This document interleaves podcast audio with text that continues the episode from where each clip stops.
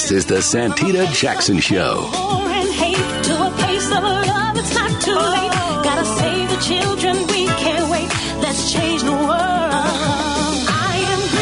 Hey, everybody. Welcome back to the Santita Jackson Show.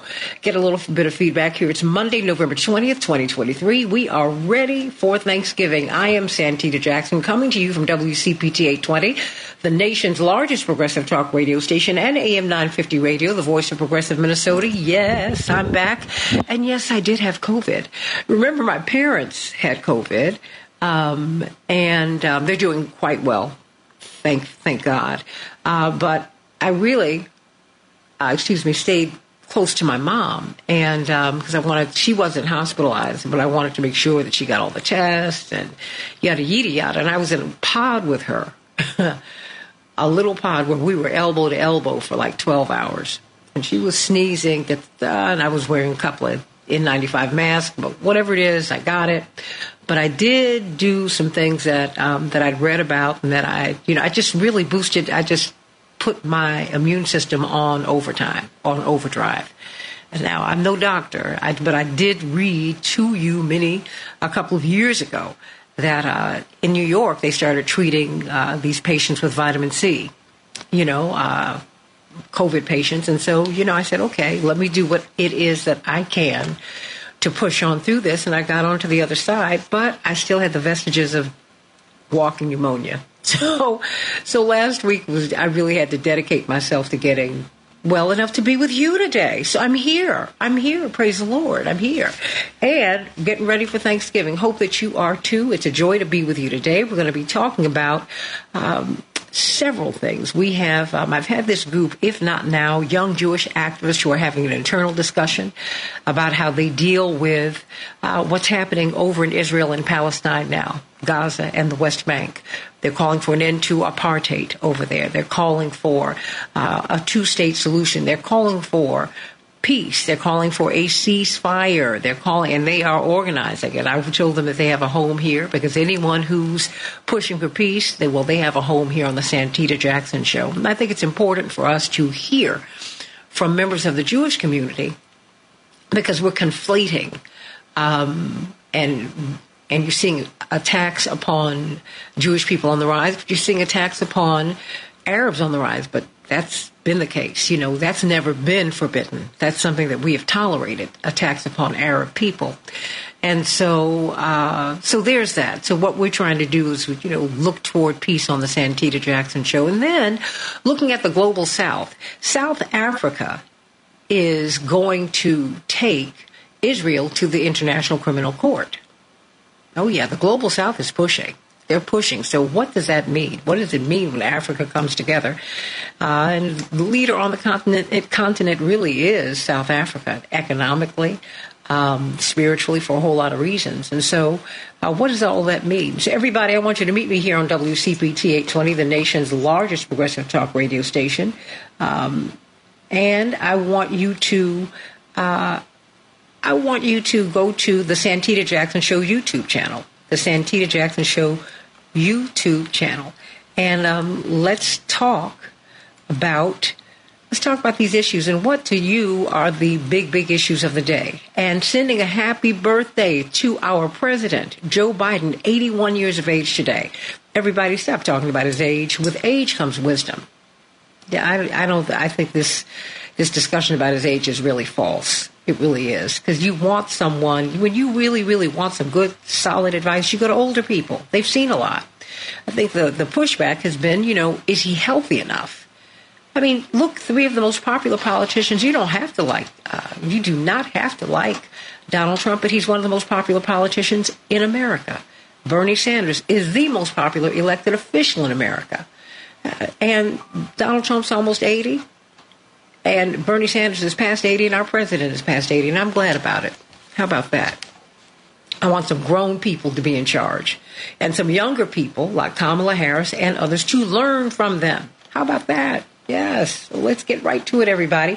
So call me at 773-763-9278, 773-763-WCPT, dedicating the show to the great First Lady, former First Lady Rosalynn Carter. She is truly a forever First Lady.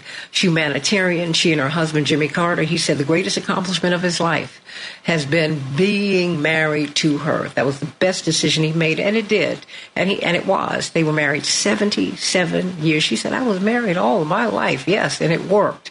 It worked not just because he became president, but look at who who he was. Look at who he is. Look at who they are teaching Sunday school, Habitat for Humanity. The Carter Center is a is a epicenter for peacemaking all around the world. That's what they have stood for. I'll never forget uh, Pastor Bobby Lewis, my next door neighbor. Boy, oh boy, we've had some good times growing up. And dedicate the show to your sister Denise, one of my big sisters who made her transition. Um, I remember coming downstairs one morning, and I was a junior in high school, and my father was talking to President Carter. And he put me on the phone with him, and it was nice to chat with him and all of that. And he asked me what I wanted to do with my life, and you know, I said medicine. I didn't really want to do that, but whatever. That's a, that's another story. Um, and he said, I'd like you to go into law, maybe the ministry. He said, you know, those are really lofty professions, Santita, and da, da, da, da, da. And when my father got off the phone with him, he said he's going to be one of the great presidents. And then later on that fall, of 1980 when he became President Carter's chief surrogate. Chief surrogate because President Carter by that time was so unpopular he could not even campaign for himself. So my father had to do it.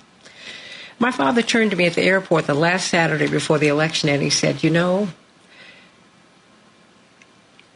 he's being treated like the N word. I've never seen anything like it. He said, But in time, you will see that he'll become our most beloved and most popular ex president because of what he's standing for.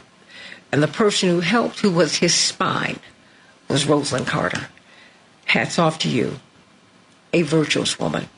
Proverbs 31. That is exactly who she was. That is who she is. And we thank God for Rosalynn Carter today, standing for the mentally ill, standing for all of those who stood in a place of challenge in the world. We love you.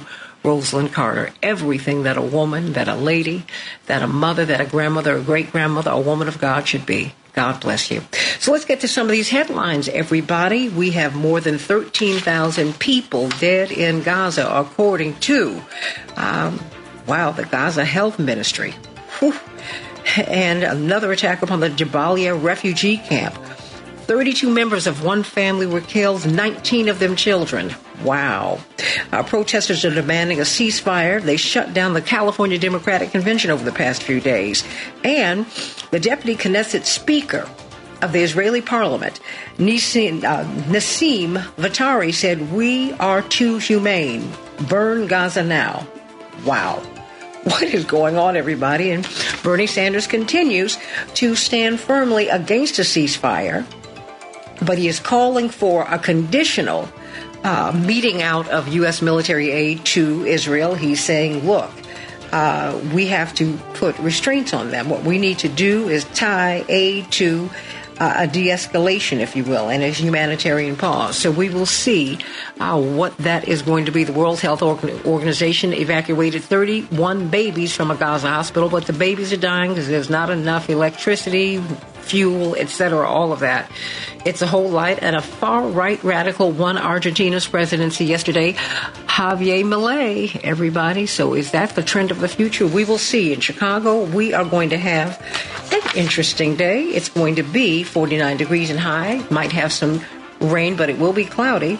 Minneapolis, St. Paul, 45 degrees, rain. It will be uh, cloudy and rainy. In the NFL, well, Chicago and Minnesota, we struggled yesterday. Mm.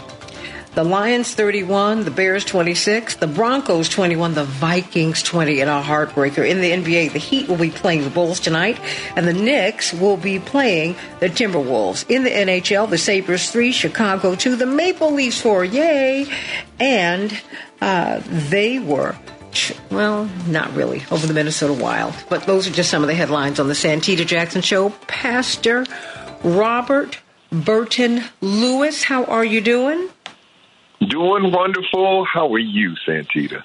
Well, bless your heart, bless your heart. You gave me some heartbreaking news before we came on the air. My big sister, uh, your big sister, have made her transition, but we dedicate the show to Denise today. Dawn and I, your sister, who was my best friend, you know, we used to go into her Yes. room and get the get the books, you know, Alice in Wonderland. Oh boy, we had some, we had some fun. And um, Yeah. and Denise would take us downtown, and she was always of such good cheer while she had to deal with these giggly girls. and we get on the high sea and head downtown, and then have a little lunch at Marshall Fields, et cetera, et cetera. And I just thank God for Denise today, and I thank God for you, and I thank God for her family. She was the the the, the neighborhood big sister. I tell you, she uh, she used to tell me about because she's 16 years older than me, and she used to tell me about how she used to uh, walk me around the neighborhood pretending that I was her baby. Uh, because you looked like you were her baby, Bobby. Okay? so I'm just, I'm just saying, you and Yusuf are at the end of the line here, just about. I know. okay. But we thank God for her life and, her, and for her living today. The seven Lewis kids, we were like, are they trying to break a record? I mean, it's like, Right. Oh, oh, but boy, oh boy, what, what wonderful times we have had with the Lewises, and we thank God for um, for your mother today, for Mrs. Geraldine Lewis, for all of the good times that that she gave us. We thank God for your father, the great Ramsey Lewis, and the great uh, Mrs. Geraldine Lewis, because she established a home not just for you, but for the whole neighborhood. You knew you could go over to the Lewis's house and get something to eat all the time. All the time. The All the door was time. always open. Amen. The door was always open, always open. They Yeah. all come over to our yard, mess up our grass, even though you had perfect turf. But I'm gonna leave that alone. But you know, That was the best part of the day. Hopping over that fence, it was the best part of the day. Couldn't wait to finish breakfast so I could jump over that fence and hang out with Yusef and play basketball. well, I did the reverse. I went. I didn't hop over the fence. I walked down the front, and then I opened the door, and then I walked si- aside the fence, and then I went in. And Dawn and I hung out either in her room or mine or Denise's room. So, Yeah. sending you so much love today. Sending. Well, what's Thank the good news? I mean, because I mean, this has got to be a time of challenge for you, but it's a time of challenge for a lot of people as we go into this holiday season. It is, and you know, as I heard you, um, you know, reading the headlines, everything that's going on in the world, uh, it is still for us to center. It's still for us to center our minds and and be thankful, uh, regardless of what's going on in the world and what's going on in our personal lives. God has done wonders for us. Um, and so, we, as we gather around our tables this Thanksgiving, I want us to embrace the fullness of this blessed season. This is not just a time for feasting, it's a divine appointment for gratitude and a sacred moment to recognize the bountiful hand of God in our lives. The psalmist declares, Oh, give thanks unto the Lord, for God is good, for God's steadfast love endures forever. This week, as we reflect upon these words, let's acknowledge the goodness of the Lord, not only in the abundance on our tables, but in the richness of our relationships, the strength we find in trials, and the hope that resonates in our in our spirits. Remember, same, the same God who provided manna in the wilderness is providing for you in your wilderness. God who made a way for you and will make a way for you in your trials and tribulations. So do do do you not see this? And and that's what I want us to uh, really focus. You know, sometimes we get distracted on everything else in our lives, but God has made a way for us, and God's mercies are are new every morning, and God's faithfulness is as vast as the sky. So this Thanksgiving, let it be more than just a holiday. Let it be a holy day, a day that we set apart to truly give thanks for the Lord's unending grace and mercy. Let us be like the one leper who, out of ten, returned to give thanks. Let us not just receive our blessings, but also return to the source of our blessings with a heart full of gratitude. So gather with your loved ones, brothers and sisters, break the bread, share the meal, but most importantly, share the love that flows from a grateful heart. Let your thanks go up and watch God's blessings come down. Be blessed this Thanksgiving, knowing that you are a cherished child of the Most High God, and let God's love for you let you know that it has no bounds. Amen. Amen. So, I'm just asking. I'm just asking everyone that you know we we all have things that have gone on in our lives, the the trials and tribulations, the the victories uh, of life. But God holds true in all that we do. He loves us through it all, um, and He is a waymaker. He's a strong provider. God's love endures forever. Amen. Yeah, let me ask you this uh, before you go. Um, how do you make it through this season? I mean, I've, we have laughed and joked about the seven Lewis kids. Eventually, there were five Jacksons, and the Thompsons had five. We know we knew the people who were trying to break the bank in the neighborhood. yes. Um, but you've had to you've had to return them back to God because that's where they are, and they're waiting on us on the other side. Ramsey and Kevin and Denise. Yeah. How do you, and now, and your mother and your father, but you have so many precious memories. How do you get through a season like this?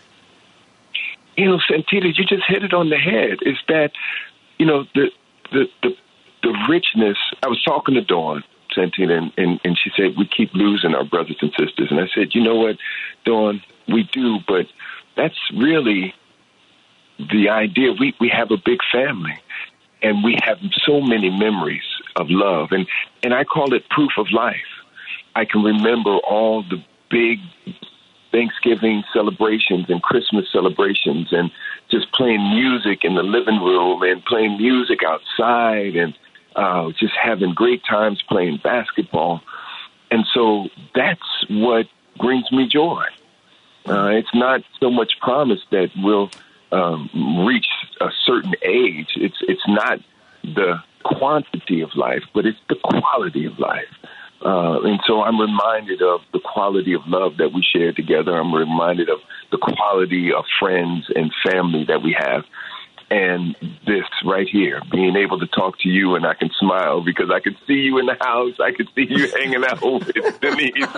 Uh, I, you know, that's what brings me joy and that's what gives me strength. And and you know, that's that's how perfect God is because you called and and and and and we're able to come together here um, and and talk about just the strength, power of of the love that our family has for one another. But that's really evidence of God's love.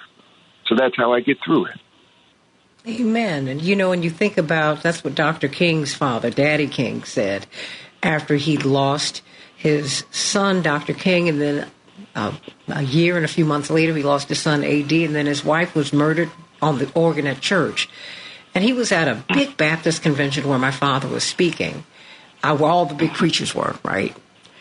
And um, and he went through and my father said you almost felt sad for him because he had to come after all, the biggest most profound you know the, the, the what the church records as they're known. You know the preachers who just lay you out on the in the middle of the floor. Yeah. and he t- went through you know what? When god took my son martin i didn't think i'd be able to make it. And then he turned and he said but then i turned around i lost my baby ad the following august then my wife, I looked to my left. Someone walked in the church just after she finished playing and shot her to death. He said, But I don't think about what I've lost. I think about what I have left. And yet will I trust him. Praise God. So praise God. And, you know, and sending much love to Denise today. My big sister. I think mm. about all those memories and her braces. That's right. Yeah. Yes and then her having the braces taken off. Oh, yes. oh, you know, these are the things that, these are the precious memories. And these memories are precious. And, you know, since today is a memory, tomorrow, make today a precious one. Really appreciate it for what it is. Pastor Lewis, how can we worship with you? You know, I would love for y'all to join us at Joy Life Center, 9401 South of Oakley on the south side of Chicago in the Beverly area. Uh, and if you can't get to us, which we'd love to see in person, but if you can't get to us in person, you can join us via YouTube at Joy Life Center or on Facebook. Uh, at Joy Life Center. Um, either way, we'd love to hear from you. And you can go to joylifecenter.org and just type in. There's a space there where you can uh, click on the button on how to get involved, and you can join us as a supporter, as a volunteer, or even as a member if you choose to do so after visiting us a couple times. And we just love to share the information uh, with you of what we're doing. Uh, you know, Santita, we gave away uh, over uh, 30 turkeys uh, the, mm. a couple days ago to families in need, fam- families who were going through uh, drug addiction, uh, parents who are uh, restoring their lives, and they just did not have the capacity to serve um, Thanksgiving dinner for their families. Uh, and so we provided 30 turkeys to those families. Uh, and we're looking to give uh, more turkeys away through this, uh, dinners away through this holiday season uh, for families in need. Um, and, and we just started Joy Life Center Academy, uh, Santita. Every Wednesday, we provide homework help, uh, drama classes, mm. and creative movement classes to kids from kindergarten through eighth grade for free. Amen. And the address, real quick, before I go to commercial? 9401 South Oakley in Chicago. Amen. In the Beverly. Yeah. And by the way, dirty little secret is Bobby's also one of the best. Pastor Robert, excuse me, he's one of the best musicians. I mean, there is something, uh, there's a genetic component to this, but his father, their father practiced him to death. The last gospel album he did, he and his brother produced, and boy, it is something incredible. I love you, Pastor Bobby. I love you too, Santita. I can't oh, wait to talk to you again. I can't wait. I can't wait. Uh, Dr. Knighton, stay right there. I Got to get a few minutes from you because we are in the season. Tis the season to pass these infections around, but we're not going to do that. we're going to be well. And we're going to be talking about the Middle East here on the Santita Jackson Show back in just a minute.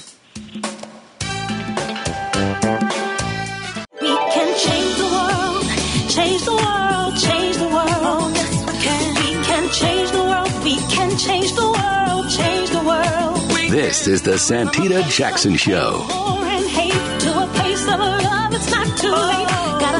children, we can't wait. Let's change the world. Hey, everybody, welcome to the Santita Jackson Show, WCPT 820, the nation's largest progressive talk radio station. And of course, you hear my little chug a lug. You all want to name my little um, printer? You can. I'm about to get a new one. You are more than welcome to, like you named the Morning Stars. I want you to call us at 773-763-9278. I hear something in the background, and it was, it's not just my computer. But let's just talk about the Middle East. Let's talk about uh, protesters who actually they shut down the California Democratic Convention this past weekend. I mean, more than 68% of Americans want a ceasefire, but only 34 members of Congress have signed on to that. What's going on? Why are we so far? Why is Congress so far away from our desires. We've got to talk about that, everybody, on the Santita Jackson Show. So call me at 773 763 9278, 773 763 WCPT. Let's talk about it. Let's talk about it. Let's talk about it. And, um, but first, you know, it is the holiday season. We've got Thanksgiving, and everybody's going to be gathering, getting together, and yada, yada, yada. I think it's great. That having been said, you want to protect yourself. Uh, and so, Dr. Shanina Knight, an infection preventionist, talk to us. What do you want us to look out for as we're about to gather on Wednesday, Thursday, Friday, Saturday, Sunday? This tis the season. Good morning, Santita. So, one of the things that I want to remind people is to be safe and sorry. Meaning that, yes, fellowship is all fun, fellowship is a wonderful thing but doing so safely is much more important because while the holiday will last for one day, illness lasts for weeks and it takes time to recover from and it can deter you from everything, including your goals, being around others, being healthy, and you have to go through that recovery period. So, with that being said, I'm just going to remind people um, it's all about checks and balances. So if you know that you're going to be partaking in a lot of sweets on the holiday, just please be mindful that it only takes 75 grams of sugar to lower your immune system for five hours. So if you're eating sugar on top of sugar on top of sugar, understand that you are at risk. So if you are at risk by eating, let's say, sweets, but then you're around someone that is ill, those two factors just within themselves will put you at higher risk of developing whatever illness that they have. Or if they're spreading droplets, it'll make you more at risk for getting a cold because your immune system is at that point compromised. And so I say that because many people think that, hey, we all have to be immunocompromised or be sickly to be at risk. But in fact, we're all at risk when we are in a situation of where sugar is the culprit of lowering our immune system, when we are exposed to other people that are ill. With that, just be mindful that if you're having people over or going somewhere that everyone will be touching similar surfaces such as doorknobs, handles. Just make sure that you're cleaning your hands in between. Um, be mindful of how food is served, how people are moving around food, making sure that they're not talking over food. And then just make sure that if anything, you are in an environment where there is some sort of open circulation to where you're not breathing in the same air that can potentially make you sick. Hmm. What is 75 grams of sugar? What is that? I mean, is that That's a glass of orange juice? So, I mean, what is that? Yes. Yep, it is. Well, that's a that's a tall glass of OJ, so about twelve ounces. Um, or that could be a pastry and a cup of coffee, like some sort of latte and um and a muffin. So it does not take a lot. Operative word, as I said, it lowers the immune system for five hours. So let's say if I eat that pastry and I have that coffee at 7 a.m. and then I turn around and I decide to have a cookie at noon, which is, let's say, within the five hour time frame, then it's almost like my clock is starting over and over in terms of sugar. And so that's why they, there is this limitation of carbs or there's this spreading out of carbs just to ensure that your sugar intake is not going to be that high where your immune system is essentially going to keep crashing and crashing over and over again without you being able to make a full recovery. Everybody, hey, Dr. Nina, H E Y D R N I N A. She has some of the most, some of the best, most practical advice. In fact, she's uh, heading out of the country in a few days uh, to lecture overseas about infection prevention. And we are so blessed to have her every single day on the Santita Jackson Show. Follow her in social media, on social media. Get involved with her in social media. H E Y D R N I N A. Hey, Dr. Nina, sending you so much love. Hope to talk to you tomorrow if you're not on a plane going somewhere. Absolutely, and I think you're right. I look, I'm crossing my fingers. I don't have to, but if I am, then yes, absolutely. I'm like, I don't know where this girl's going to go, but here we go. I love you. God bless you. You know what? We, we have been, thank you so much. We've been talking about a ceasefire. At least 68% of Americans want a ceasefire in Gaza. Now, in the West Bank, you're seeing settlers attack people who live in the West Bank. The tensions in that part of the world are extremely high. And yet, Americans more and more are calling for a ceasefire. They're calling for peace. They're calling for an, for justice, and none more loudly than members of the Jewish community. Yes, um, young, mature, they're doing it. And this group, if not now, is such an interesting, wonderful amalgamation uh, of that community. They're coming together. They're having an internal dialogue. They're inviting us to join with them, but they're also having what you what you would call family talk about how you deal with these questions of where Israel goes from here. And so I'm just really, really excited to have them with us. I told them is look, as long as you're calling for peace, you have a you have a place on this show. If you're calling for war, I got a problem with that. I do. I do. Blessed are the peacemakers, and I think it's Rachel. You know how we mature women do it. Rachel Ida Buff, professor of history. You know I love it because I love being older. I really do. and of course, she's at University of Wisconsin in Milwaukee, but she is from Jewish Voice for Peace and Never Again Action in Wisconsin. And of course, we welcome Jonah Karsh to the show, who's a jazz pianist. You know, I love this because, you know, I'm a musician in my other life, young man. Uh, and of course, he's the political lead at If Not Now Chicago. So, welcome both of you to the show. Talk to us about If Not Now. Uh, what is If Not Now to you, and and what do you hope to do with it? Let me start with you, Jonah. Sure, absolutely, Santita, and thank you so much for having me on. Uh, I'm an admirer of your of your singing as well. Um, if Not Now is an organization of American Jews uh, who are opposed to Israeli uh, Israel's apartheid system um, and U.S. support for it. Um, and so we're trying to change the U.S. support for Israel's apartheid system uh, and move away from that and towards a future of justice, equality, and human rights and democracy for all Israelis and all Palestinians. Um, and what we believe is that as long as Israel maintains what Human Rights Watch and Amnesty International and the largest Israeli human rights organization, B'Tselem, call an apartheid system, that that's, that that's not going to be possible. What made you arrive to the conclusion that Israel had an apartheid system when President Jimmy Carter may peace and love be with his family today as they celebrate the life, the long, fruitful life of Mrs. Rosalynn Carter, our forever First Lady. Um, when he first asserted that Israel was an apartheid state, he was condemned uh, by many people. He was cheered by many as well. What got you to that conclusion? Because you kind of have to go counterculture in order to, not kind of, you have to go counterculture to get there. Jonah? Certainly. Um, I think I think there was a there was a time when many people in the Jewish community uh, were, would hear uh, the words of people like the former Prime Minister of Israel Ehud Barak or Jimmy Carter saying, "If Israel maintains its presence in the West Bank, and doesn't make peace with the Palestinians, then it ceases to be Jewish and democratic and it becomes an apartheid state.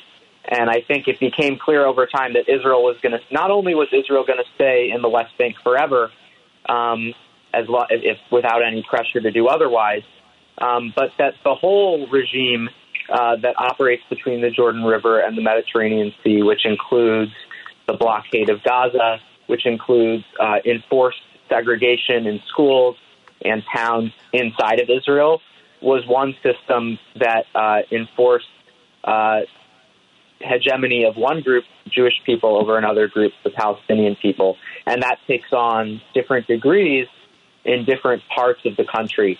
But I think as I started to understand and, and see these reports coming out from human rights organizations, uh, it became much more clear to me that that this is this is an apartheid system. We're talking with Jonah Karsh, political lead for If Not Now Chicago. And um, of course, another member of If Not Now and uh, Jewish Voice for Peace and Never Again Action in Wisconsin is a professor of history from the University of Wisconsin. My sister in maturity, Rachel Buff. I think we need to lift that up, but that's another story for another day. I think that's important. I think it really is. What about would you would you put give us context for this because you're an historian.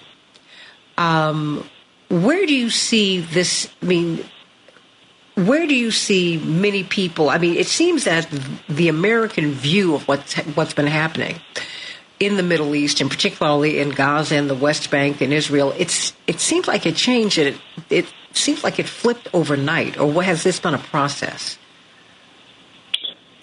Yeah, it is really, really impressive, the numbers. You know, you were saying 68% of Americans support a ceasefire.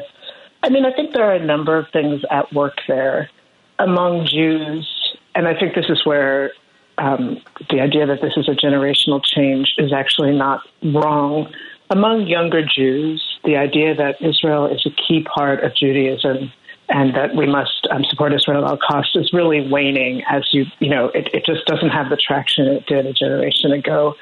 So, I mean, I think you see this moment of, you know, sort of this beautiful fluorescence of Jewish radical protest coming out of, you know, the process that Jonah described, the, the slow realization that the regime in Israel is apartheid, is racist, is at this point, you know, actively exterminationist. You know, and I, I think that, that that realization, which has sort of been a slow burn among Jews, is a really quick turnaround for a lot of people just looking at the news from Gaza. You know, I think on October 7th, the world mourned with Israel.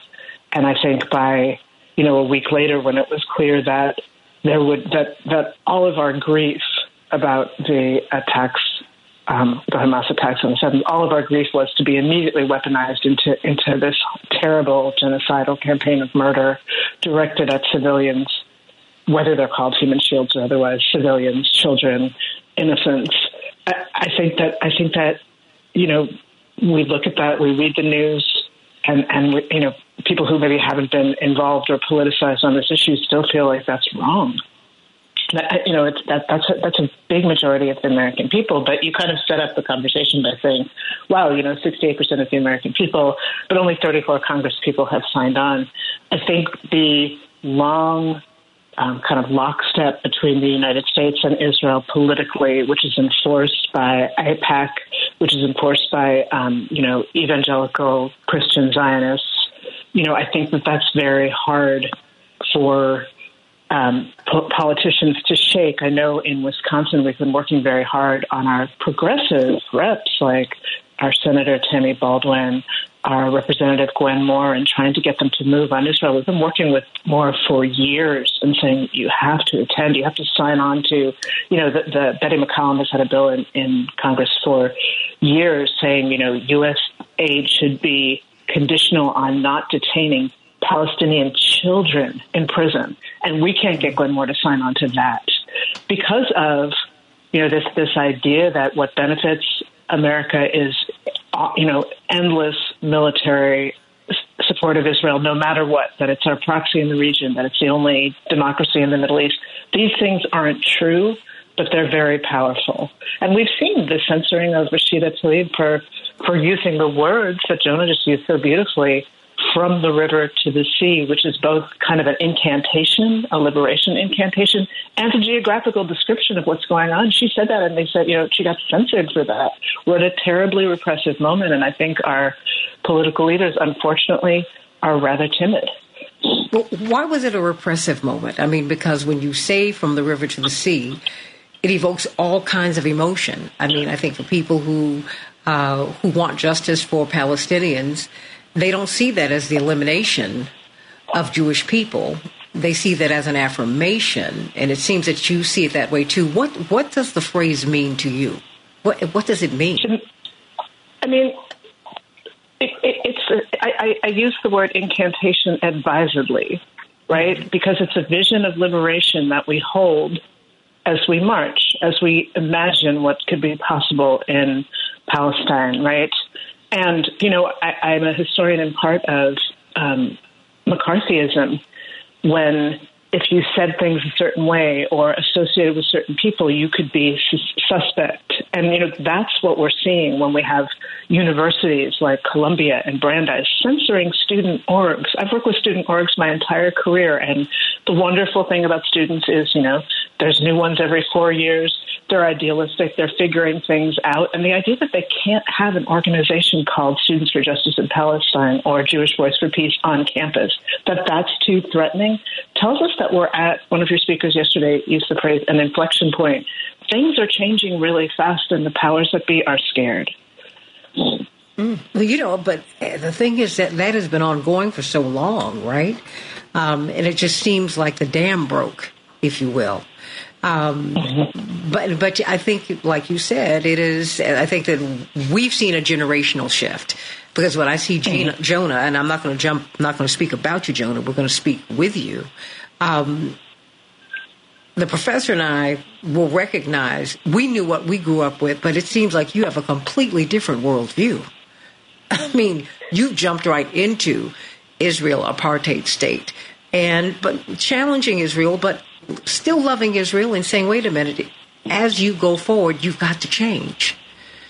What is, if not now, saying? I mean, what, what do you want people to know about your thoughts about Israel as Jewish people, as Jewish Americans? Yeah, absolutely. Um, I think sometimes there's a perception that those of us, uh, and if not now, are are are motivated just by a hatred of Israel or a hatred of the people who live in Israel. And I think that that is a misperception.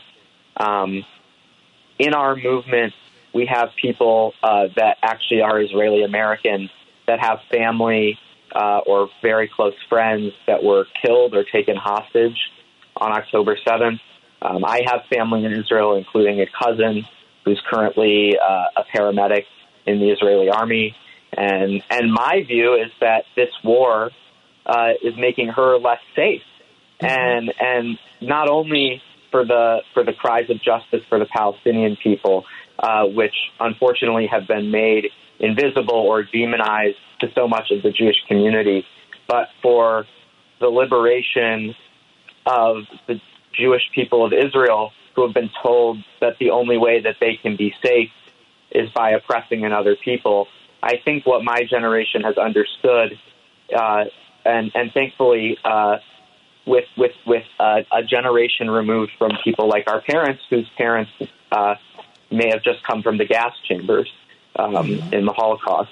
Um, I think I think there's been space for my generation to see um, that in order for the Jewish people to be safe, it doesn't require the oppression of another people, and it can't require the repression of another people because that process dehumanizes us as Jews too.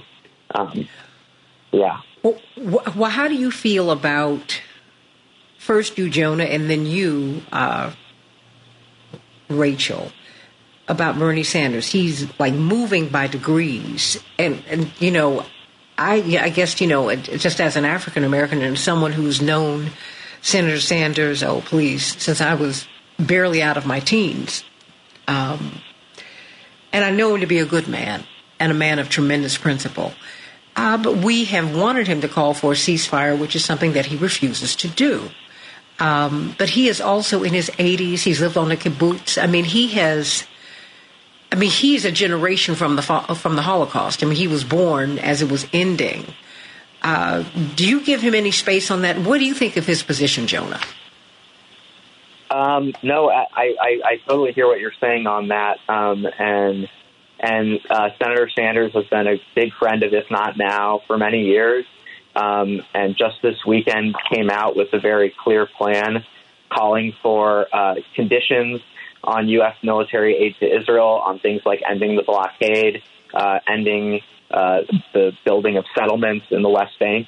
Um, and he said that Israel should not get another penny until things like that and the end of the indiscriminate bombing campaign in Gaza happen. And for that, if not now, says thank you so much, Senator Sanders. On the issue of ceasefire, I think, yeah, we're, we're trying to figure out uh, why he's in a different place than, than so much of the movement that elected him. Um, certainly, he has a history uh, in Israel as well. He has a family that was killed in the Holocaust. Um, what, what we've heard him say is that he doesn't see how you can have a ceasefire with a group like Hamas that is committed to the destruction of the state of Israel. And I think our view and what we're trying to push him on is to say that while certainly a group like Hamas uh, is difficult to make peace with, uh, it must its rise uh, and the radicalization that leads people to support a group like Hamas must be understood in the context of the deprivation of human rights that the Palestinian people of Gaza have been experiencing, and that the way to defeat Hamas is by addressing those underlying conditions, that there is no military solution to Hamas. Um, not only that, but that uh, attempts to defeat Hamas endanger Israeli hostages and endanger Palestinian civilians on a scale like we've never seen, on a scale that that is an unfolding uh, genocidal campaign in Gaza. And so um, we we hope that Senator Sanders comes on board with us. Um, and and I think your guess is as good as mine as to why he's not all the way there yet. Well, you know, I just I see it I, again. I think generationally, and I, you know, some we all have. No one's perfect. We have our blind spots. Uh, but Rachel, Rachel Ida Buff, you have not given him space. The last two minutes belong to you. Sure. I mean, I think that um, Jonah is right that Sanders has moved this weekend, but even historically with Sanders, he's been better about this issue than he is being now. So I, I think that I, I don't understand all we're seeing. I mean, I know that we were talking. Jewish Voice of Peace in Wisconsin talked to Mark Pocan, who's uh, yes. congressman, who's been very courageous on this issue, and um, we talked about the issue of ceasefire, and he was like, "Look, I, I want to work with you. I've been working with JVP National on this. I think the word ceasefire is not going to get you what you think it is. So, you know, we still push them on ceasefire and we still stand for ceasefire. I mean, maybe, maybe there's a small percentage in ceasefire is less practical than the slightly more complex plan that Sanders lay out this weekend. But I, there's a there's a moment at which you know ceasefire is also sort of like from the river to the sea. It's a condensation of people's desires for liberation, and the refusal of our representatives to sign on to it is really troubling to me. And I also want to say, and this you know to pick up on something Jonah was saying, Hamas is hard to negotiate with, and historically, the United States and Israel undermined every other legitimate representative of the Palestinian people. So it's really ahistorical to be like, oh, Hamas, they're terrible. We can't negotiate with them. We have to destroy everybody. Like, well, kind of all the other options were undermined, murdered, imprisoned, and taken out. So this is what you've got, you know, unfortunately. So, you know, Hamas is, is, is tricky. It's not, it's not maybe who people would like to be negotiating, but that's that's kind of life. It doesn't justify murdering everyone around Hamas and calling them human shields. Mm. Well, you know, they did help to fund them, and George Soros did write yep. a big letter supporting Hamas. We've got to get behind them because they didn't want to deal with the Palestinians. Uh, organization. It's just like mm-hmm. now. Now look at what we've got. Unbelievable. Mm-hmm. Oh, everybody, you know what? Let's talk about it. Let's talk about it. And let's talk about the Global South's push, Rachel Ida Buff and Jonah Karsh, against, uh, they're pushing to take Israel to the ICC. Now, mind you, ICC, the Israel's not part of it, but it's very interesting to watch the Global South assert themselves in this particular struggle. Let's talk about it on the Santita Jackson Show. Call us at 773 763 9278. Back in a minute.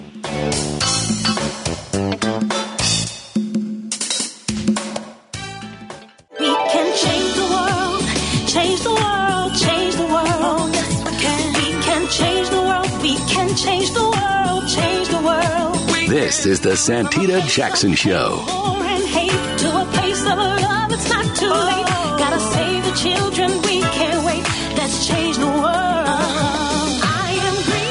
Everybody. Welcome back to the Santita Jackson Show. Monday, November 20th, 2023, Thanksgiving week, everybody. Praying that every, everyone you know and love are safe and sound.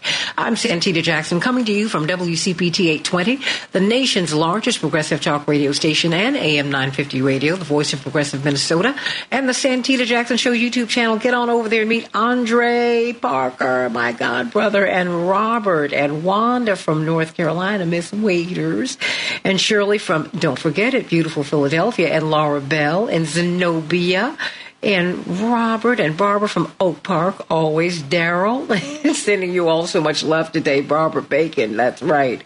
I love you, love you, love you all, everybody. Meet on over there and please like and share the show. Uh, we are talking about the global south and their push um, on this Palestinian question. They are going to take Israel to the to the International Criminal Court. What will that mean? Uh, what is what is Africa's position? What is the position of the, the former colonies? the formerly colonized com- countries, which are becoming economic superpowers in this new millennium. So I want you to call us at 773-763-WCPT, 773-763-9278.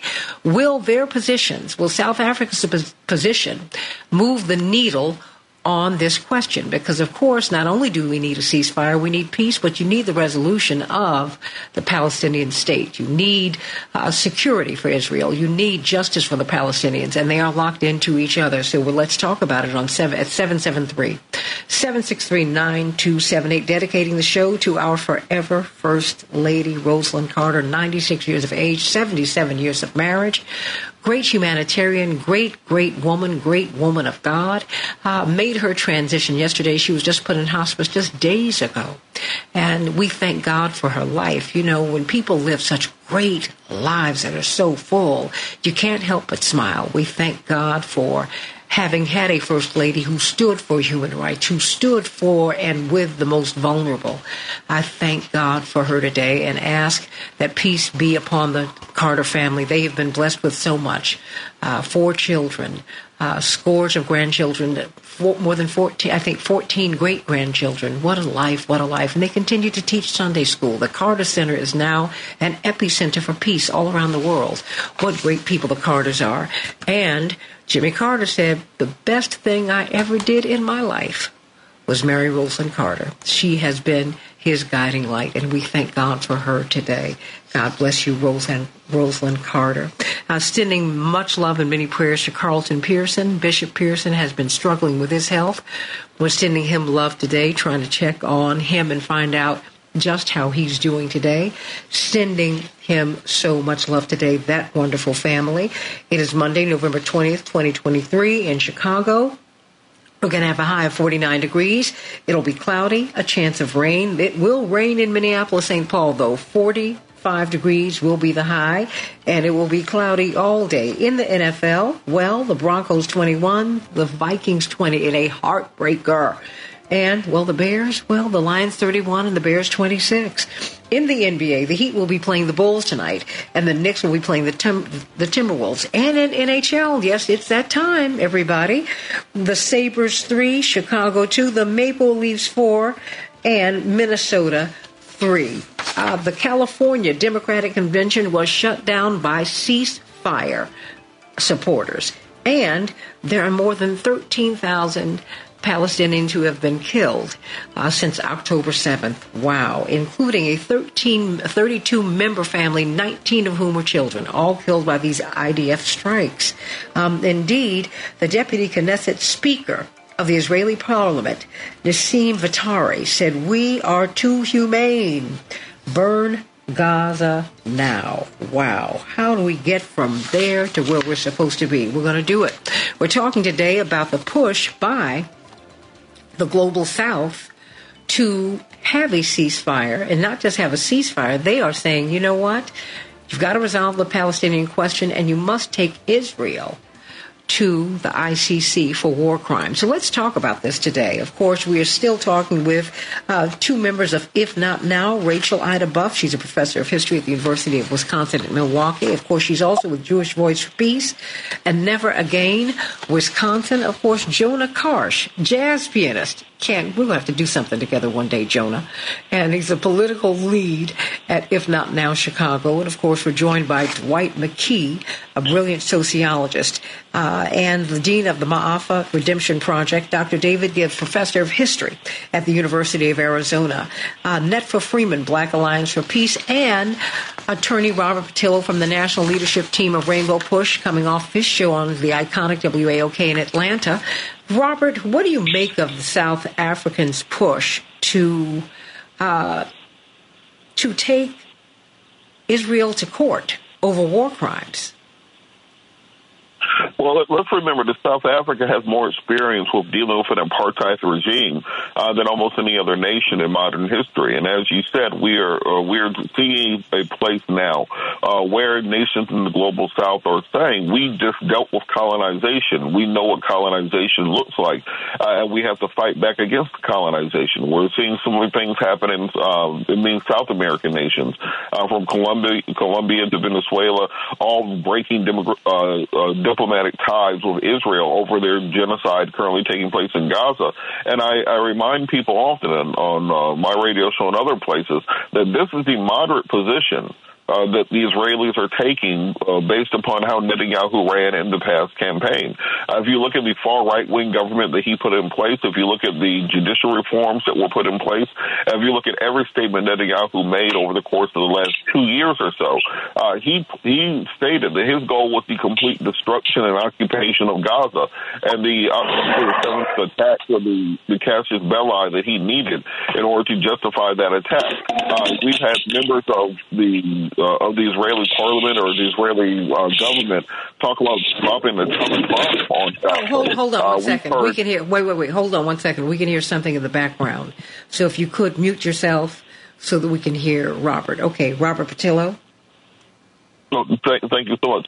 Uh, but you, we've heard members of the Israeli uh, leaders who talk about nuking Gaza, uh, d- discussing this idea of the complete destruction. Even U.S. politicians who are, Isra- uh, who are aligned with Israel have talked about the need for the complete ethnic cleansing of the region. So for people in the global south from South Africa and other nations who have dealt with this in recent years, there has to be some sort of international protocol in place or else the entire international uh, order starts falling apart. What it simply, we have rules for war, we have rules for civilian rights when it comes to other nations, to black and brown nations, but when it comes to Israel and the U.S., we can kill a million Iraqis, we can kill uh, 750,000 uh, Afghanis, we can launch wars and drone attacks against whoever we want. International laws, international lines do not matter to us. Well, then they, it becomes the place where these other nations have to say, well, they don't have to play by the same rules as us. How do the rules apply at all? I think we're seeing the global south start to band together because the growth of the next century uh, is in the global south. The average age in the uh, sub-Saharan Africa is between 19 and 22 years old. The second half of this century will be the African century and the uh, South American century. So we're going to need to put the the apparatuses in place right now to maintain the global order as it stands today. Otherwise, the global north will become left behind. Look at birth rates, look at rates of industrialization, uh, look at uh, the graying and aging populations. The global south is rising, the global north is falling, and Israel is desperately trying to hold on to the last of this colon, uh, this 18th century style colonization that we're seeing in Gaza. Netfa Freeman, your thoughts. Do you think that the global south will move the needle on this issue? Um, well, well, I think it's a very beginning, a good beginning, and it needs to happen. I, I agree with everything the previous um, panelist was suggesting. The global south is moving the needle in a lot of ways. I think one of the things that's important to note is the, the multipolarization that's emerging in the world, where the United States and the Western powers are not um, able to exercise a complete unfettered hegemony over the world. And they, and you, I mean, um, uh, Israel should be seen as an extension of their interest and their power, particularly military power, in that region. That's really the purpose of the founding of it. Um, one of the things that uh, I think is interesting to me that I came across was something a suggestion by Craig Murray, who's the uh, human rights activist, and he actually was the, the um, British ambassador, had been the British ambassador to Uzbekistan. He's suggesting that um, activating the genocide convention through the international, uh, through the uh, criminal international court of justice, not the instead of the international criminal court. He's saying that to, to do so there, and this is very interesting, um, actually. Uh, um, prevents the ha- having to the international criminal court would have to go through an investigation to determine if it's and also um, will uh, do it down to the individual. Where in the International Court of Justice, any of the governments that's a party to that, and it's 149 states that are party to the Gen- Genocide Convention, are able to introduce this. And as soon as uh, one of the states, you know, uh, uh, require it requires adjudication as soon as adjudication as soon as one of the states disputes the claim, and that would be United States or or Israel and the United Kingdom, which are all party to this convention, and this would have to this would prevent or or uh, eliminate the need for the international court criminal court to actually to do go into something. And then there's also the international criminal court is really is very much a western government puppet institution and there's a lot of times it's wiggled out of taking action on these kind of things. But the International Court of Justice uh, of genocide and, and, and, is actually more respected uh, and is also a part um, of the United Nations. We should note that the United that uh, Israel is, ha, has been ignoring um, a UN Security Council resolution that was passed about almost a week ago uh, calling calling for humanitarian pause that allow that would allow for aid and everything. And they just basically ignored this. So we're talking about the imperial powers wielding um, whatever they can to just go ahead with their agenda. This is kind of what they do. They've always did this. They have a history of just doing this and ignoring the rest, the rest of the world. So it is it is important for the global South to buckle down in terms of efforts to to bring into you know to get control of the of the craze and and nature of the of the uh, of the Western powers. Hmm. I mean, Dr. Gibbs, it's what does this say about the global South? I mean, really making this kind of decision and pushing forward with this. Well, I, I don't know about the legality of it. I'm, I'm uncertain about the legality, just because, to the best of my knowledge, Israel never joined the International Criminal Court, so it's unclear to me whether jurisdiction would apply or not. Again, I haven't studied this carefully, but I, I'm uncertain about uh, how legally applicable it is. I mean, certainly in terms of you know what Israel's doing, it's it's so worthy of condemnation that um, you know if they can get if they can get any kind of case before the ICC, that would certainly be a worthy activity. Um, you know, what you're seeing here is indeed a growth in confidence in the global south, uh, joined by some very powerful nations such as India, Brazil, of course, China, South Africa, um, you know, potentially Nigeria, Egypt. These are countries that will have some weight, increasing weight in the world. Um, you know, I think that the United States itself is very much in a kind of NATO bubble. Uh, and they imagine that the world is united around American policy. They said this again and again, um, you know, during the Ukraine war, for example. And that really was only uh, less than 20% of the world's population. And somehow or another, they imagine that Europe, the United States, and a couple of American allies in Japan, that's the world. The world is a lot bigger than that, and it's beginning, the, the, the, the uh, non U.S. allies are starting to break away uh, from U.S. leadership and to challenge U.S. leadership at many levels. Um, you know, the ICC um, case is only one. Obviously, you are getting efforts uh, to build up an, a new economic order that is not based on U.S. dollars. We're getting a kind of very gradual de-dollarization where countries increasingly are not using the dollar for international trade and, and increasingly will not use the dollar for international trade. This is very clearly a challenge to hegemony of the existing order. And it's been accelerated by the brutality of what Israel is doing in Gaza with, with very strong American backing. And so uh, this could very well be kind of an inflection point in the history of international relations, uh, one that really marks the decline of uh, you know American hegemony and, um, and NATO and moving to a different system. Hmm. Dwight McKee, what's your take on this? Well, it's interesting that most of those countries have one thing in common, and all of them have been captivated in one way or another by the British Empire. In South Africa, whether it's India, by England, whether it's China and Taiwan, and their uh, annexation of of, uh, of Taiwan, whether it's South Africa being set up by the Boers. Most of these countries have that in common, including Israel, which was actually set up by the British Empire. And the other thing that South Africa and uh, and Israel have in common is that the commonality of the Rothschilds, who set the apartheid system up in both those countries, uh, South Africa and Israel, and funded the beginning of Israel and controlled, you know, many of the resources in South Africa. And so there's a there's a continuity and a sensitivity that the, these countries have for what's happening in Israel. The other problem they have, though, is that most of the courts that you would appeal to for genocide, they were always also set up by the British Empire and in uh, indirectly America, and so they exercise veto power, and so they play games when it comes to genocide.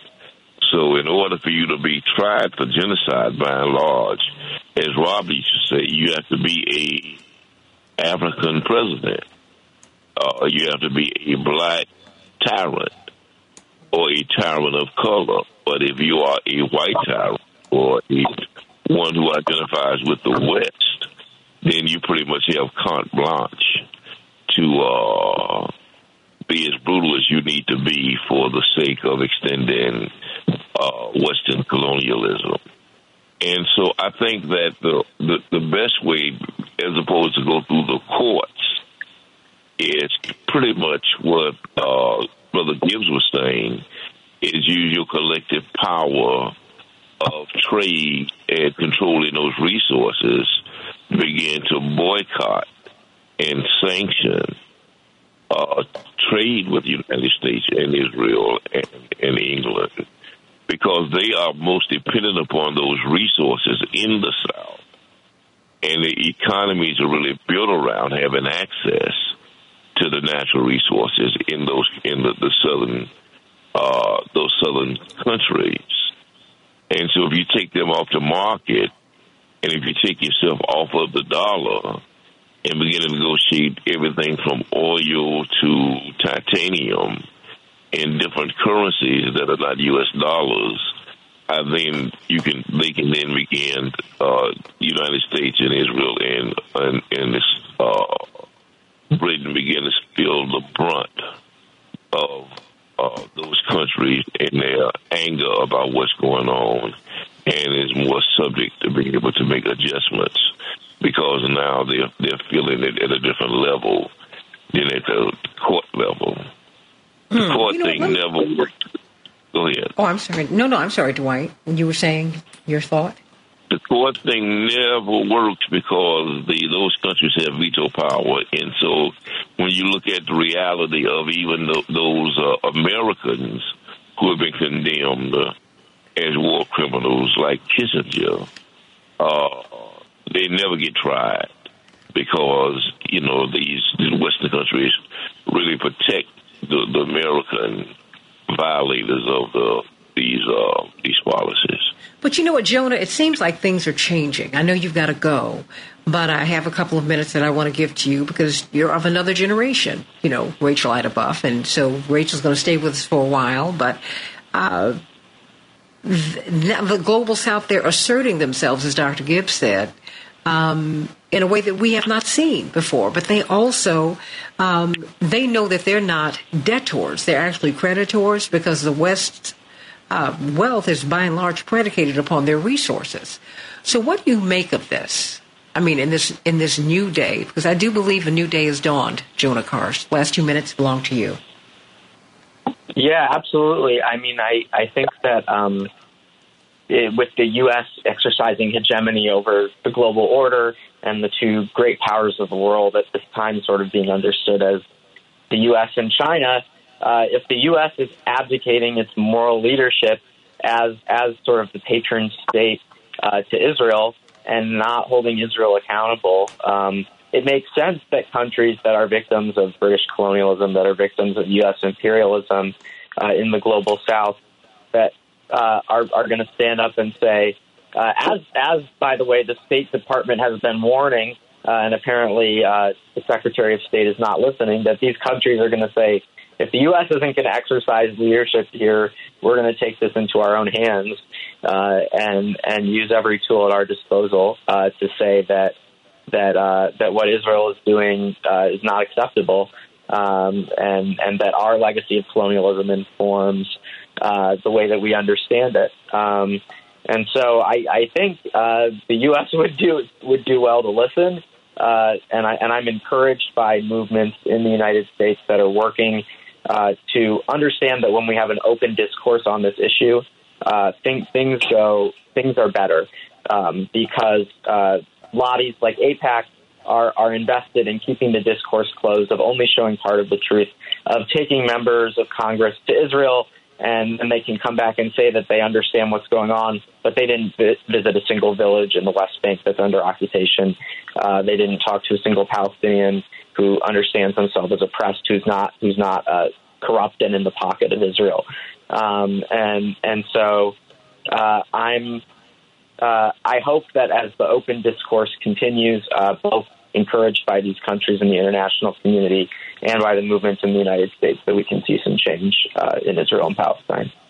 Well, you know, I think our economic circumstances are going to determine that too, because uh, they're organizing around BRICS. I mean, the American dollar is no longer going to be the reserve currency of the world. Indeed, it's increasingly it, it is not. It's something we need to think about. Jonah Karsh, you have a home here on this show. I want you to come back as soon as you can.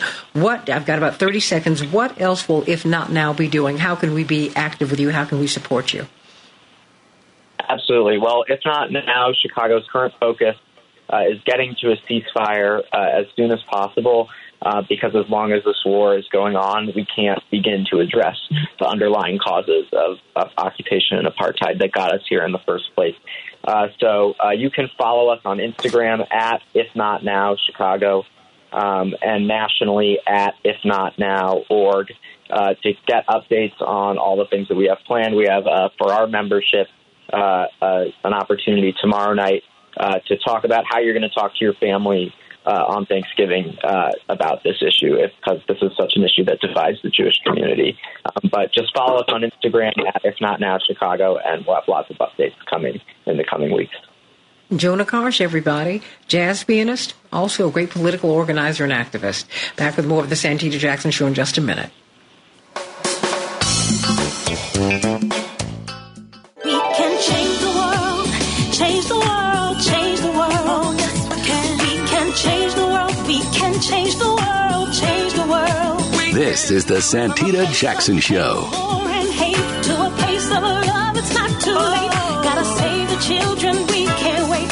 Change the world. I am breathing. Hey, everybody, welcome back to the Santita Jackson Show. Of course, we're talking about peace, peace in the Middle East, and peace in your heart, peace in your home.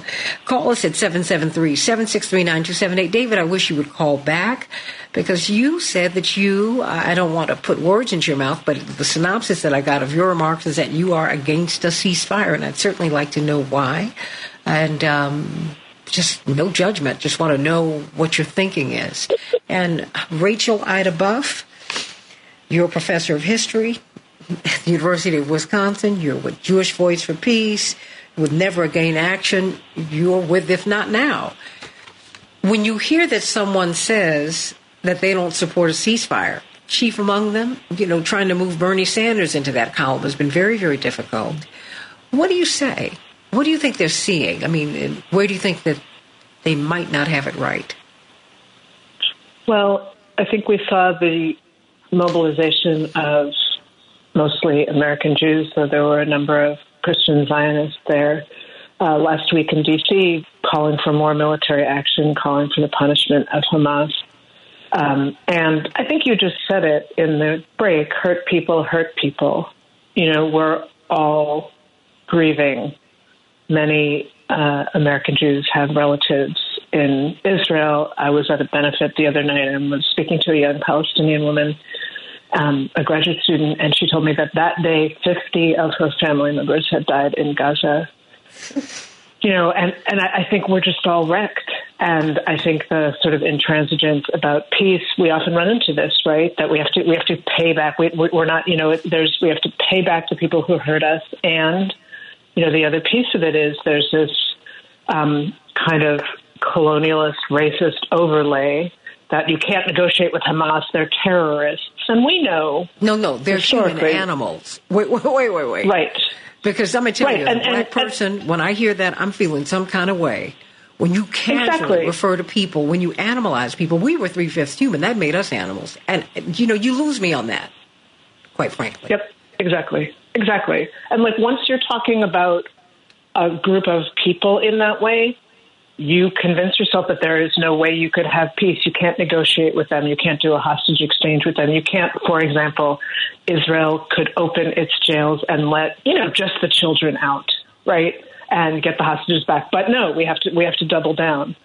Right. And, you know, I think I think people I you know, I can't speak for David who called in, but I know that among many American Jews, the notion is it's too dangerous. Peace is too dangerous. And, you know, that's a very sad position to be in, and it's a very colonialist position. And as you're pointing out, it is propped up only by extinctionist, genocidal racism.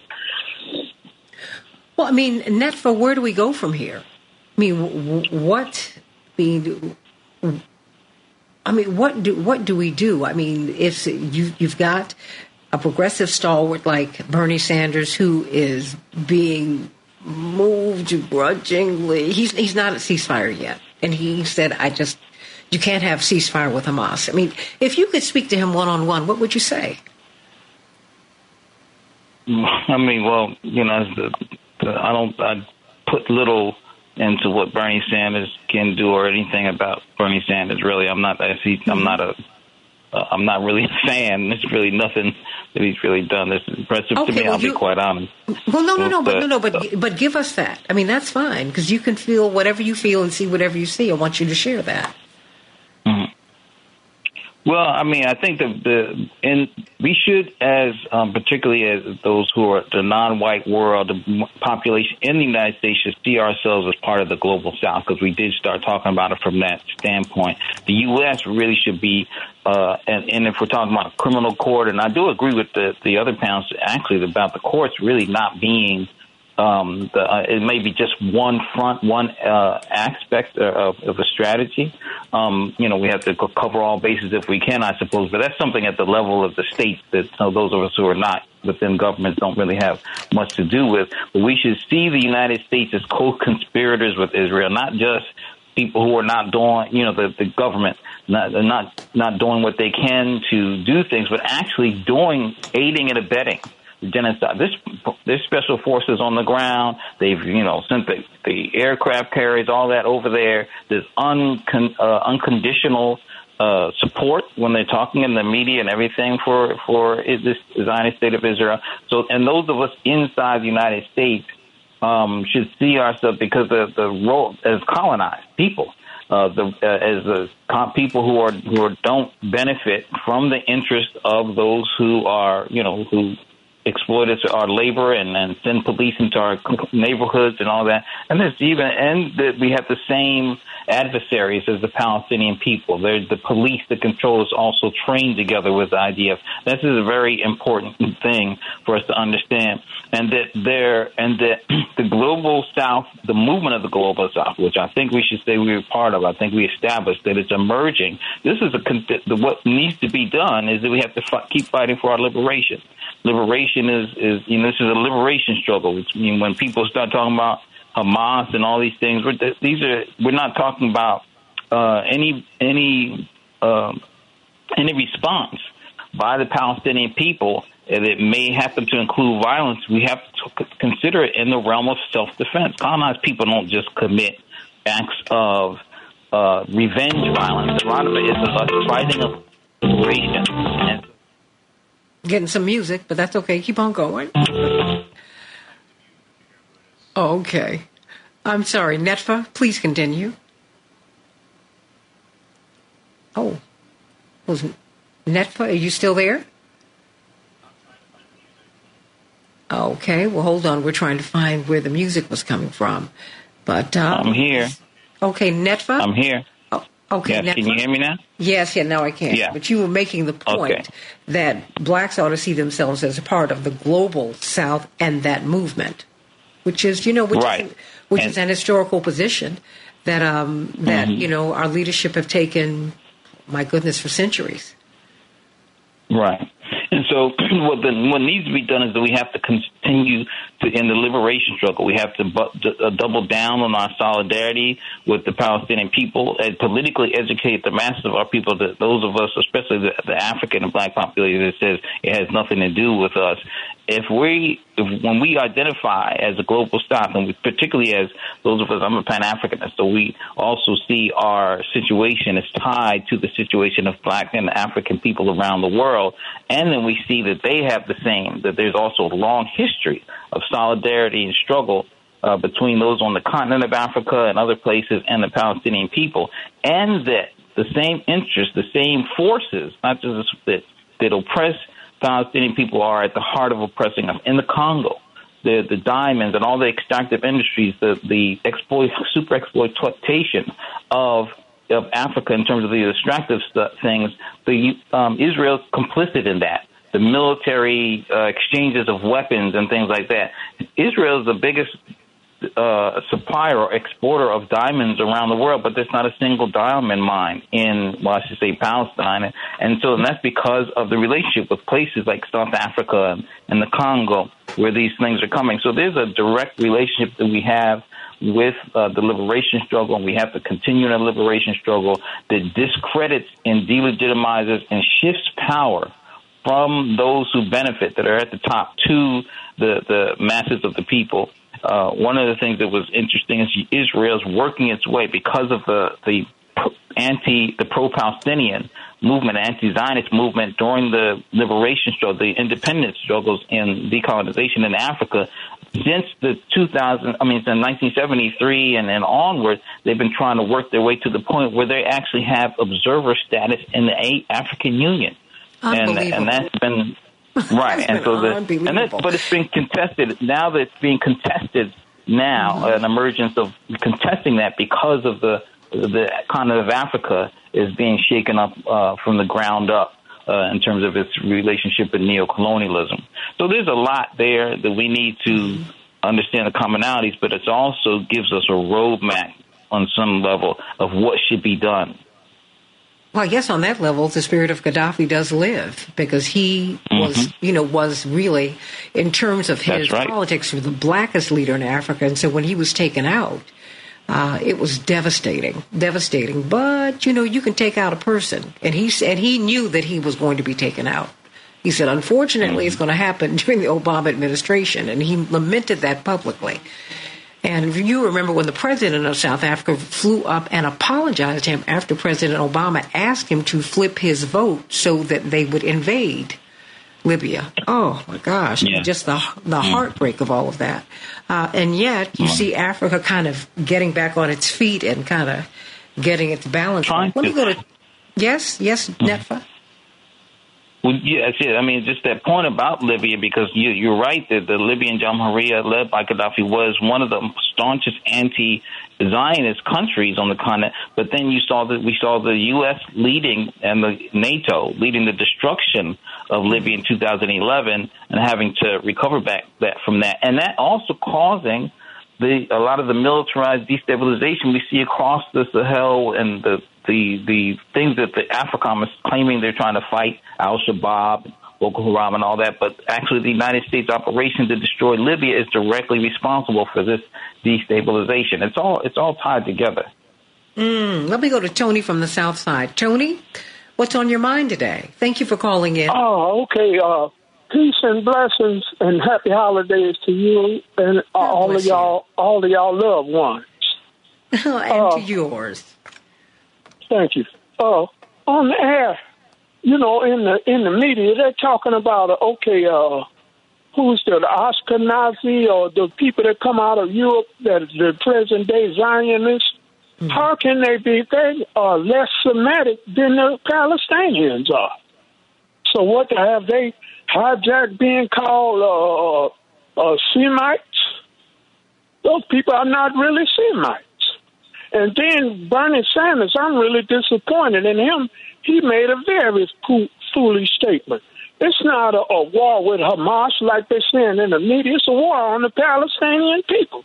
I understand the rage of, uh, of Rashida Tlaib and Ilhan Omar. It's a shame, and I'm disappointed in Hakeem Jeffries also. I'm, I don't know how Dr. Leonard Jeffries feels about it, but it's ridiculous with peace. That's what we need. People mm. are getting killed. It's really it's sickening. They're wiping out entire families. Entire families. Wow. I mean, Robert Patillo. I mean, whole families are being wiped out. And but, but the rage and the pain is behind Mr. Tony. It yeah, oh, yeah, that's what I'm saying. I'm feeling because mm-hmm. I know how our people. I don't trust what this media is saying to people. As a matter of fact, the biggest gangsters and corporations are the weapon manufacturers. Yeah, and they, they destroy everything, then come back, and Halliburton and everybody else build it back up. It's like some kind of racket, a vicious racket. And I'm, you know, I'm praying to the Creator for me not to lose my faith or my belief in Him or her because uh, I'm saying the, uh, the most of the uh, devastating trauma and hardship is being rained upon the people with the least resources, the least of us. And I'm saying, I'm saying, Creator, where are you? What you gonna do? Well, you know, uh, okay, that's tell, enough think, for me. No, no, no, that's okay. I, I believe God is here and God is ever present, but God us, God needs us to be present. But we continue, to, we, we pray and then we do nothing. And faith without works is dead. What are we going to do? When are we going to fight for peace? When are we going to fight to make things right? You know, I mean, because at, at some point, because, you know, we do a lot of talking, but people are not willing to pay the price to fight for peace, to be targeted by your government, to be called a dissident and mistreated. I mean, I know because I come from that space, and to have to live with it. Because people who have who have pushed for justice for the Palestinians and Israeli security have paid a high, high, high, high, high, high price. And most people, even if they knew that what was happening to Palestinian people was was wrong, they were they weren't willing to pay the price. So you kind of not you, but people miss me on that because folks do a lot of talking, but they don't want to pay the price for peace. Yeah, like I understand what Reverend Al Sharpton said. He said, God is not your valet. No, he's not. I understand. I appreciate you and your family. I, and I, I was kind of disappointed last week when they said you weren't going to be in there because I really look forward to the, hearing your uh, insight and the, your, the outstanding panel that you be bringing before us. Oh, we need to hear that. People need all over the world need to hear that the viewpoint of Attorney Mark Fancher, Attorney Robert Patillo, Dwight McKee, Attorney Todd Yeary, Attorney C.K. Hoffler, Attorney D- Daryl Jones, uh, Aaron Connolly, and Dr. David Gibbs, and Bryce Green, and, and I'm with Dr. John Quigley. I believe him. Well, now, my goodness, uh, uh, everybody here, see, Rachel, I told you, you need to join us, girl. He knows the whole lineup. so, so, Rachel Ida Buff, why don't you respond to, I mean, to all that Mr. Tony said? Um, because you can hear the despair. I mean, this is not something Yeah. that people are just feeling in that part of the world. We're feeling it here. We do actually have boots on the ground over there. We're just Yes, not boots on putting the them ground. on We have TV. Yep. Boots on the ground, guns in the hands, and as a couple of people pointed out, you know, the, the, uh, the weapons manufacturers very, very happy, as they have been, it should be said, with the Ukraine war. You know, there are people who never do badly, and we don't talk about them enough. There are people who benefit from the death and loss and grief, and they're right here among us, and they're on the boards of our corporations. I think that um, it was uh, Dr. McKee who talked about the necessity of boycott, and you know, we have seen a vicious, vicious pushback on the enactment of the the civil call in Palestine for boycott, divest, and sanction. You know, there have been laws, there has been demonization. You know, when you were just speaking to to Mr. Tony about the cost of um, standing up for peace, we've seen people lose their jobs. We've seen particularly Muslim people targeted for um, again the crime, the thought crime of supporting BDS, which is a boycott like the Montgomery bus boycott. It's a freedom of speech issue. It is covered in the Constitution, but it is now being demonized because it's an effective way of saying to Israel, you know, we're not going to. We're not. We're not going to. We don't want you to profit from what you're doing. We're not going to support the apartheid state. We're we're we're we're defecting with our money, and it's very powerful. You know, in some Western European countries, the BDS movement, but it's demonized again under this kind of Cold War fear of dissent in this country. You know, and it, it's what it's what Palestinian civil society in Palestine has called for. It's what activists, Jewish, Muslim, Christian, secular, have called for in this country, and it is a response to the people who never, never miss lose anything from war that wreak havoc and death on the rest of the world, mostly people of color, right? And you know, saying you, can't profit from this anymore is really a powerful thing, but it is being demonized. And so I, I share Mr. Tony's despair. And honestly, what makes me an organizer is this is very, at a very basic level, particularly since October 7th. The only time I don't feel just paralyzed by grief and fear is when I'm organizing with you know the beautiful coalition we have up here in Wisconsin, which is multiracial, multi-religious. You know, it's multi-ideological, or you know, down in Chicago on last week, uh, a week ago today. Those are the only moments I don't feel just immobilized and and horrified. You know, and I think that there's something about coming out of your individualized space of despair into fellowship and solidarity. Like, you know, I, I don't, we don't always win, we don't always prevail, but we represent, and I think, I think uh, incredibly brave work of people who do suffer for peace makes it possible for other people to consider taking those first steps. Hmm. Robert Patillo, I mean, dissent on this particular issue is not new. I mean, that's been the rule, you know, as opposed to the exception. What changed? I think that what's changed is our media landscape. That instead of media being uh, controlled by CNN and ABC, et cetera, and only getting their side of the discussion out. Now we're starting to see the democratization of information through social media. Now we're seeing firsthand the images coming out of Palestine. We're seeing children being blown up. And when the IDF says, well, we were targeting a uh, terrorist Hamas leader, uh, we see the video of what really happened. That is a school bus or let us say group of uh, of old people being wheeled out of a hospital. We're seeing the real images come out, and that is what's changing people's opinion. Uh, for generations, all we have heard is the Israeli side of the argument because they have an outsized level of control on U.S. media. Uh, that's just a, a truthful statement. That's just a realistic statement.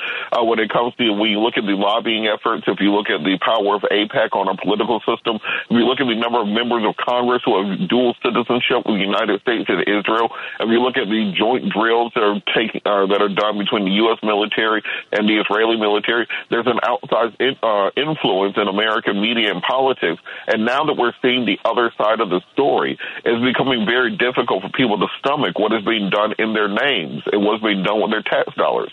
You know, you're seeing people like Cardi B uh, come out and say, "How are we fighting a two front war or funding a two front war while there are people starving in the streets?"